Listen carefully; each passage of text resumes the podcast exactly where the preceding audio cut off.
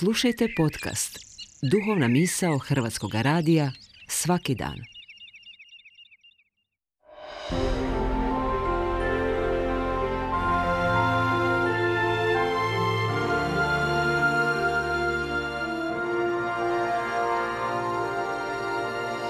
Duhovna misao. Urednica je Blaženka Jančić.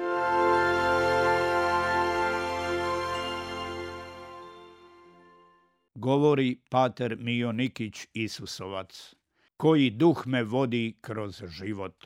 Želimo sebi posvijestiti istinu o duhu svetome i sjetiti se što on sve čini u našem životu. Postanimo najprije svjesni istine kako smo već na krštenju primili silu Duha Svetog. Tada smo kršteni u ime Oca i Sina i Duha Svetoga. Na poseban način darove Duha Svetoga smo primili u sakramentu potvrde ili krizme. Tada nam je biskup ili njegov zamjenik rekao primi pečat dara Duha Svetoga. Taj pečat ostao je neizbrisiv u našoj duši. No, trebamo znati kako darovi duha svetoga ne djeluju u nama na magijski način, nego se aktiviraju snagom naše vjere. Sveti Pavao piše Timoteju da raspiruje u sebi darove duha svetoga koje je primio polaganjem Pavlovih ruku.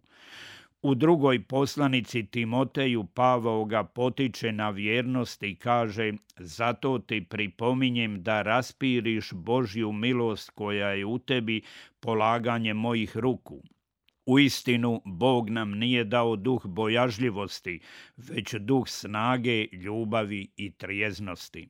Kao što pušemo u žar na kojem su drva da se razgori vatra, tako isto svojom molitvom i jakom vjerom raspirujemo, odnosno aktiviramo čudesno lijepe i moćne darove koje je Duh Sveti položio u našu dušu. To je skriveno blago koje nažalost ostaje u mnogim dušama neupotrebljivo i neaktivirano jer im nedostaju živa vjera i pouzdana molitva. Za ovo zemaljsku, a napose za vječnu sreću silno je važno znati koji duh me nosi kroz život. To može biti duh ovoga svijeta koji se protivi Bogu. To može biti duh mojih neobraćenih strasti i sebičnih požuda koje me vode u propast.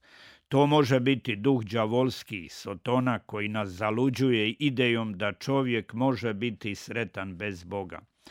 Konačno, to može i treba biti duh Kristov, duh sveti, naš branitelj i tješitelj kojega Isus obeća onima koji su njegovi, koji istinski njemu vjeruju.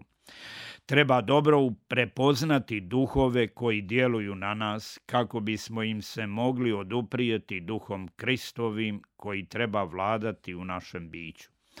Ostati u Kristu znači imati u sebi duha Kristova.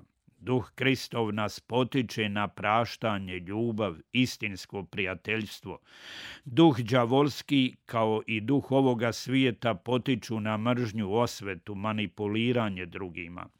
Duh Kristov ostavlja u duši ljubav, radost i mir. Duh đavolski ostavlja u duši koju zarobi gorčinu, tjeskobu, žalost i veliki nemir. Duh Kristov ujedinjuje ljude u istinskom prijateljstvu, a duh đavolski unosi podjelu, svađu, razdor u obitelji među narode. Duh Kristov potiče na poniznost i služenje. Duh ovoga svijeta, kao i duh đavolski, potiče dušu na oholost i vladanje nad drugima. Duh Kristov daruje istinsku slobodu duše, duh đavolski i duh ovog svijeta zarobljuju dušu i učine od nje velikog ovisnika. Također i duh naši sebični požuda vodi dušu u propast jer traži trenutni užitak na štetu vječne radosti koju Krist obećava onima koji mu vjeruju i koji ga ljube.